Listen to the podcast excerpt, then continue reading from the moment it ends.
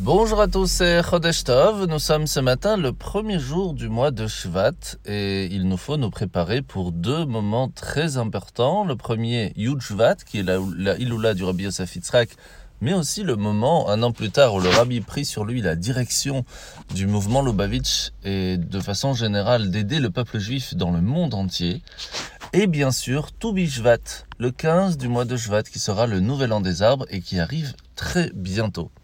Alors, euh, aujourd'hui, nous allons euh, commencer le chapitre 15 du Tanya, où l'Anmour Azaken nous a expliqué hier que même dans chacun d'entre nous, il peut y avoir deux niveaux différents. Une personne qui est appelée celui qui sert Dieu et celui qui ne sert pas Dieu. Alors, quelle est la différence entre l'un et l'autre? Ça peut être même une personne qui est, comme on l'a expliqué, un Benoni. Ça veut dire quelqu'un qui se bat continuellement pour ne pas faire de, de, de, de bêtises. Mais en fin de compte, la question va se poser sur le bien qu'il fait. Comment le fait-il? Est-ce qu'il va faire des efforts pour le faire ou pas? Lorsqu'une personne se suffit de, de son cœur déjà ouvert vers Dieu, de son amour pour Dieu, de, de son plaisir à étudier la Torah, de son plaisir à se retrouver en famille Shabbat par exemple, et que c'est pour cela qu'il fait Shabbat, c'est pour cela qu'il étudie la Torah, on ne peut pas appeler ça une personne qui sert Dieu, parce qu'elle le fait avec des sentiments naturels. Il n'y a aucun effort qui est mis à l'intérieur. Et c'est pour cela que pour être appelé euh, le serviteur de Dieu, celui qui sert Dieu, eh bien, il faut y mettre du cœur un petit peu plus, quelque chose de plus, qui va montrer que malgré la difficulté, eh bien, nous allons rajouter quelque chose. Nous voulons faire plaisir à Dieu. Et c'est ça la différence entre celui qui sert Dieu et celui qui ne le sert pas.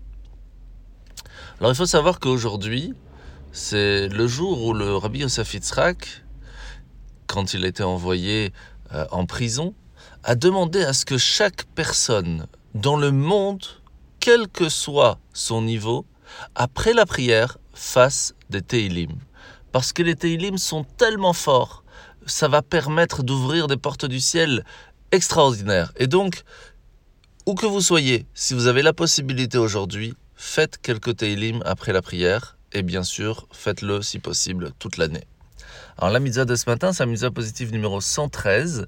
La mitzvah que lorsqu'une personne n'est plus pure, à cause qu'il était en contact avec une personne non vivante, eh bien va pouvoir se purifier grâce à la vache rousse. Et que pour cela, eh bien il fallait brûler la vache, prendre de la cendre, la mélanger avec différentes choses, et que le Cohen va le jeter sur une personne pour le rendre pur. Sauf que à ce moment-là, le Cohen qui a lancé cette cendre pendant un jour lui-même ne sera pas pur.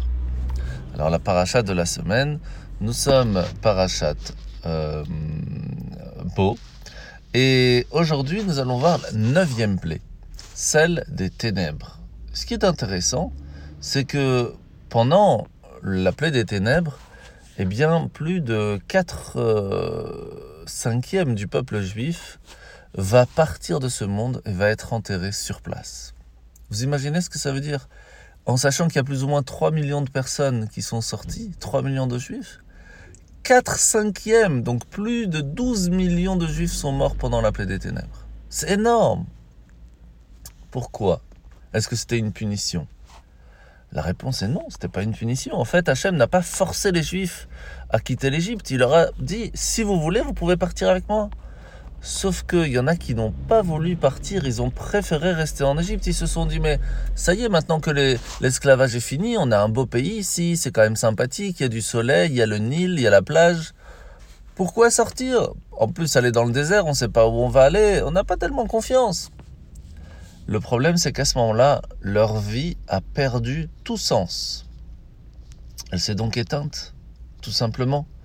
Parce que la vie c'est pas simplement profiter de son corps. C'est bien plus loin que ça. C'est faire attention à ce que son âme ait un but.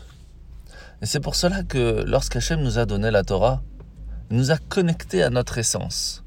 Au point qu'aujourd'hui, malgré le fait qu'on peut oublier complètement que nous avons une âme, que nous avons la Torah, que nous avons un but dans la, dans la vie, on peut continuer de vivre, pas comme au temps de l'Égypte. Mais est-ce que ça s'appelle vivre? Ça s'appelle survivre. Et c'est pour cela qu'il est important à se poser la question où j'en suis dans mon but spirituel? Où en est mon âme? Bonne journée à tous et à demain.